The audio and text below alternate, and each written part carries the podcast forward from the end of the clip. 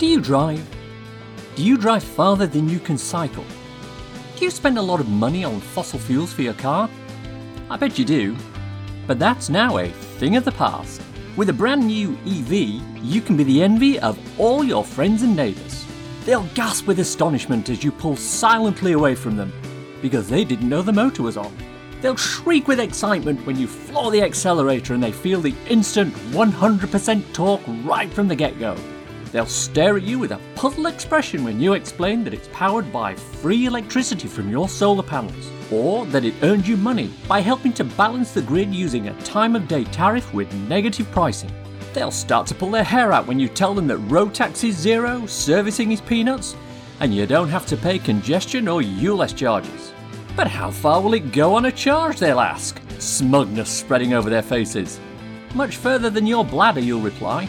And I can get it charged while I'm doing something else like eating, shopping, or at the movies. So don't delay, become part of the future, get an EV now.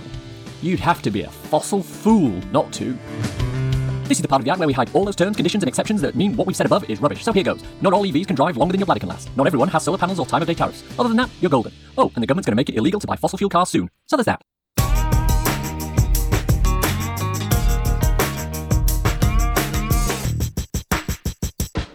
Hello, I'm Gary, and this is episode 53 of EV Musings, a podcast about renewables, electric vehicles, and things that are interesting to electric vehicle owners.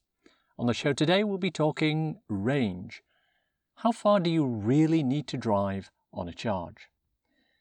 Before we start, I just wanted to see if you're subscribed to the newsletter.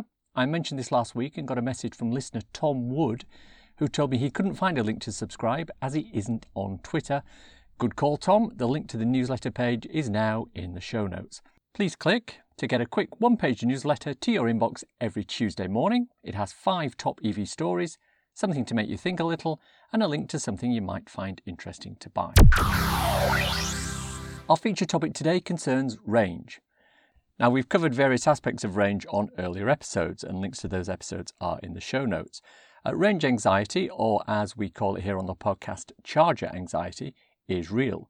Nobody wants to run out of charge and find there's no way of recharging their car, but regardless of how far you can travel on your battery, you can still run out. Today, I'm looking at range from a different point of view. What's the actual usable range you need on your battery? YouTuber EVman UK posted a video recently where he used a whiteboard and some government and automotive association statistics to show how far a lot of people drive. He did this to work out how much range you actually need for an EV. Please go and watch the video as I think he does a great job of explaining his thinking. Leave a comment there to say you came here via the EV Musings podcast as well. Thanks. His main conclusion was that 250 miles of range was about the sweet spot. So let's look at those figures. Using government data, he showed that the vast majority of drivers would not feel safe driving for more than four and a half hours without a break. Using Motoring Association figures and allowing for a little leeway on the generous side, he showed that the average speed on UK roads is 55 miles per hour. Multiplying these two figures together came to a little under 250 miles distance. In theory, this is the distance that a proportion of all drivers would admit to driving without a break. But the interesting figure that came up from the research indicated that drivers would usually actually drive a shorter distance than that. Fully 90% of drivers would be willing to drive three hours, and only 58% would be willing to drive four hours in a single stint. What this means in reality is that the vast majority of drivers are looking at somewhere between three and four hours as a maximum driving time for a single run. Using the generous 55 mile an hour speed, that gives a maximum travelling distance are between 175 miles and 220 miles. Uh, just to clarify, this doesn't mean drivers will only drive to destinations that are 175 miles away and no further. It means they'll drive 175 miles before they stop for a break and a pee. Then they'll carry on. Friend of the podcast, Andrew Till, took his e Niro down to Italy last year, and that was a round trip of about 2,100 miles, quite a bit further than, than the range of his e Niro, so it can be done. Remember also that this is a maximum distance based on average road speeds. In reality, there will be times when you'll be in a car for three or four hours and not have reached anywhere near 175 or 200 miles. Anyone driving the M25 on a Friday night rush hour can attest to that. How many times have you heard the comment, I'll only get an EV when they can do 600 miles like my current diesel? The figures shown here make an absolute mockery of that claim. Apart from anything else, driving longer than four hours is dangerous to both the driver and other road users. Fatigue especially in non EVs, is a big factor in road accidents. Drivers falling asleep at the wheel or losing concentration for a fraction of a second, that's all it needs. Furthermore, the human body isn't designed to sit in a position like that for so long. There's a reason longer movies like Lawrence of Arabia had intermissions in the middle. It was to allow patrons to stretch their legs and go to the toilet. The same applies with motor vehicles. For me, the longest trip I do is from my house in Hampshire to my parents' house in Yorkshire. When I had a fossil fuel car, I used to do the journey, which is about 205 miles, in a little over four hours. Sometimes that was without a break, but often I'd find myself stopping at Toddington, Leicester Forest East, Woodall services for a pee and a coffee. Now that I've got the Kia Soul, I do the same, but I stop at the Milton Keynes Hub and the Holiday Inn Derby for a charge instead. It takes me, you know, about four and a half, 445, 450 but I arrive feeling much more relaxed and less stressed. Crucially, it cost me around £6 for the journey for electricity versus £35 for petrol each way. So we know that 600 miles for an EV is absolutely not needed. Therefore, what is the range you need in an EV to mitigate range anxiety? The general consensus used to be 200 miles. This is now possible in a large number of the newer EVs being sold or marketed today. The new Kia Soul, the Kona, the e-Niro, the I-Pace, the e-tron, the Porsche Taycan, the ID3, Ford Mustang, the Polestar, the Mercedes EQC, and pretty much all the Tesla range. Of course, there are quite a few newer cars that have a lower range than that. The Honda E, Peugeot 208, MG ZS EV, Seat Mii, uh, Nissan Leaf, DS3 Crossback, the Vauxhall e-Corsa, and the new Mini E as examples. So does this mean these cars aren't useful EVs? Of course not. I, for example, don't do the Yorkshire run more than a couple of times a year. So to spend a fortune on a car that will do 250 plus miles for the few journeys I take of that distance is frankly ridiculous. We've already talked in previous episodes about whether having a car with a bigger battery but longer charging times is better than having a smaller battery with quicker charging times. Tesla Bjorn, Bjorn Nyland, has already proved that smaller and quicker can win a race when he pitted the Kia Soul against an I-Pace. So saying you need 200 miles because you do a 200 mile trip once in a blue moon is slightly misleading. Again, the average UK journey is considerably less than 20 miles, so every single EV on the road should be able to do that distance without a problem. Don't get me wrong, I totally understand the appeal of being able to do 250 or 300 miles on a charge. It gives you the feeling that you'll never get range anxiety. But in reality, that's just a holdover from the fossil fuel age. We've talked before on this podcast about the narrative, which is the framing that fossil fuel companies use to ensure that you don't look at EVs too closely. In terms of range, they are again creating a narrative, whether implicitly or explicitly, that being able to drive for long, long distances without the need to fill up is a good thing. But let me give you a admittedly quite clumsy analogy. If you were out running and your daily run was 10 miles, would you want to carry a 10 litre water bottle around to hydrate? Of course not. You can't drink 10 litres of water in 10 miles, so you need a water bottle big enough to sustain you over the 10 miles. Then, when you run your marathon, you can still use the same water bottle, or if necessary, borrow a larger water bottle for a 26 and a bit mile run. The same applies to batteries. If you're doing fewer than 100 miles each day, you don't need a battery that can do 200 or 300 miles, do you? Especially when you realize that this will need a very rapid charge network here in the UK to give you the charging time that make this feasible.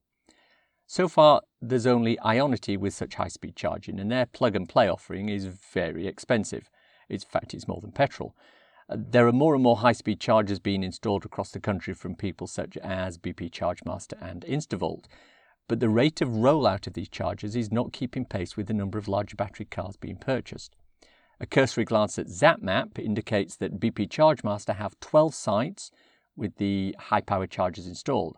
However, the majority of them are within a 60 mile radius of London, and none of them are any further north than the BP Chargemaster HQ at Milton Keynes. Only Tesla has perfected the underlying charging infrastructure for their vehicles at the moment. What this means, though, is that for the majority of UK EV drivers, 50 kilowatts is going to be the maximum speed you can get on the vast majority of chargers. So, having a larger battery in a vehicle means that unless your charging stop coincides with one of the few HPCs in the country, you're going to be spending a lot of time at 50 kilowatt chargers waiting for your battery to fill. In a typical iPace, for example, filling the 85 kilowatt hour battery from 10% to 80% would take you 83 minutes on a 50 kilowatt charger. If you could get to one of the HPCs with 150 kilowatt charging speed, that drops to 44 minutes. For a 64 kilowatt hour eNiro, that same 10% to 80% charge would take 63 minutes at 50 kilowatts and 44 minutes at 175 kilowatts and above, as that's the limit imposed by the vehicle's battery management system. The trade off you make in this case is do I want to make a couple of shorter stops of around 20 to 25 minutes to charge a smaller batteried vehicle, or do I want to make one longer stop of anything from an hour to 90 minutes to charge a larger battery vehicle? Obviously, this is absolutely a personal decision. I tend to travel alone, so stopping whenever I want is a no brainer. If you have a young family, or even an older family, making a single longer stop might be preferred so that everyone can eat, stretch, and relax. It's entirely up to you. So, looping back to our original question, how far do you really need to drive on a charge? The answer is as long as you feel is appropriate. The data indicate that 250 miles is at the top end of what most people would consider appropriate. Real life indicates that 175 to 200 miles is probably closer to what the majority of people actually need. The problem at the moment is that most non EV drivers don't see that. They look at the distance they can drive in their petrol or diesel car and feel they need a like for like replacement.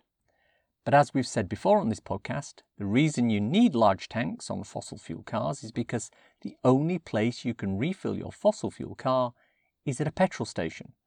With an EV, you can charge at home, while shopping, while at the cinema, while staying overnight at a hotel with a destination charger, and pretty soon you'll be able to charge while waiting for a McDonald's takeaway. The logical conclusion is that you don't need the capacity to drive 600 miles on a single charge, and the sooner we get over the narrative being propagated by the fossil fuel companies that we do, the better. It's time to share a cool renewable or EV thing with you listeners.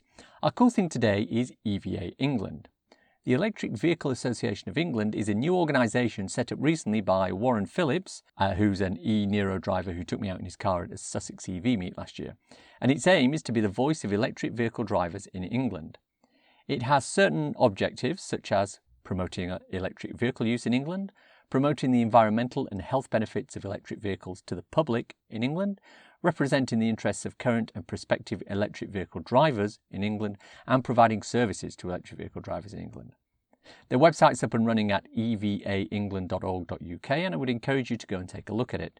While you're there, please take the time to fill in the survey they're putting together to help the government firm up its commitment to phasing out fossil fuel cars by 2035 or earlier. It's initiatives such as this which push forward the cause of electric vehicles in the world, and we wish them luck. And that's the show for today. Hope you enjoyed listening to it. If you want to contact me, use the EV Musings Twitter account, Musings EV. If you wanted a quick reference ebook to read on your Kindle, I wrote a little something called So You've Gone Electric. It's available on Amazon worldwide for the measly sum of 99p or equivalent, and it's a great little introduction to living with an electric car. At the moment, it's free on Kindle Unlimited or if you're in the Kindle Lending Library. Check it out. Links for everything I've talked about in the podcast today are in the description. If you enjoyed this podcast, please subscribe. It's available on iTunes or wherever you get your podcasts. Please leave a review as it helps raise our visibility and extend our reach in search engines. Thanks as always to my co founder Simon. My condolences on your recent loss. Thanks for listening. Bye bye.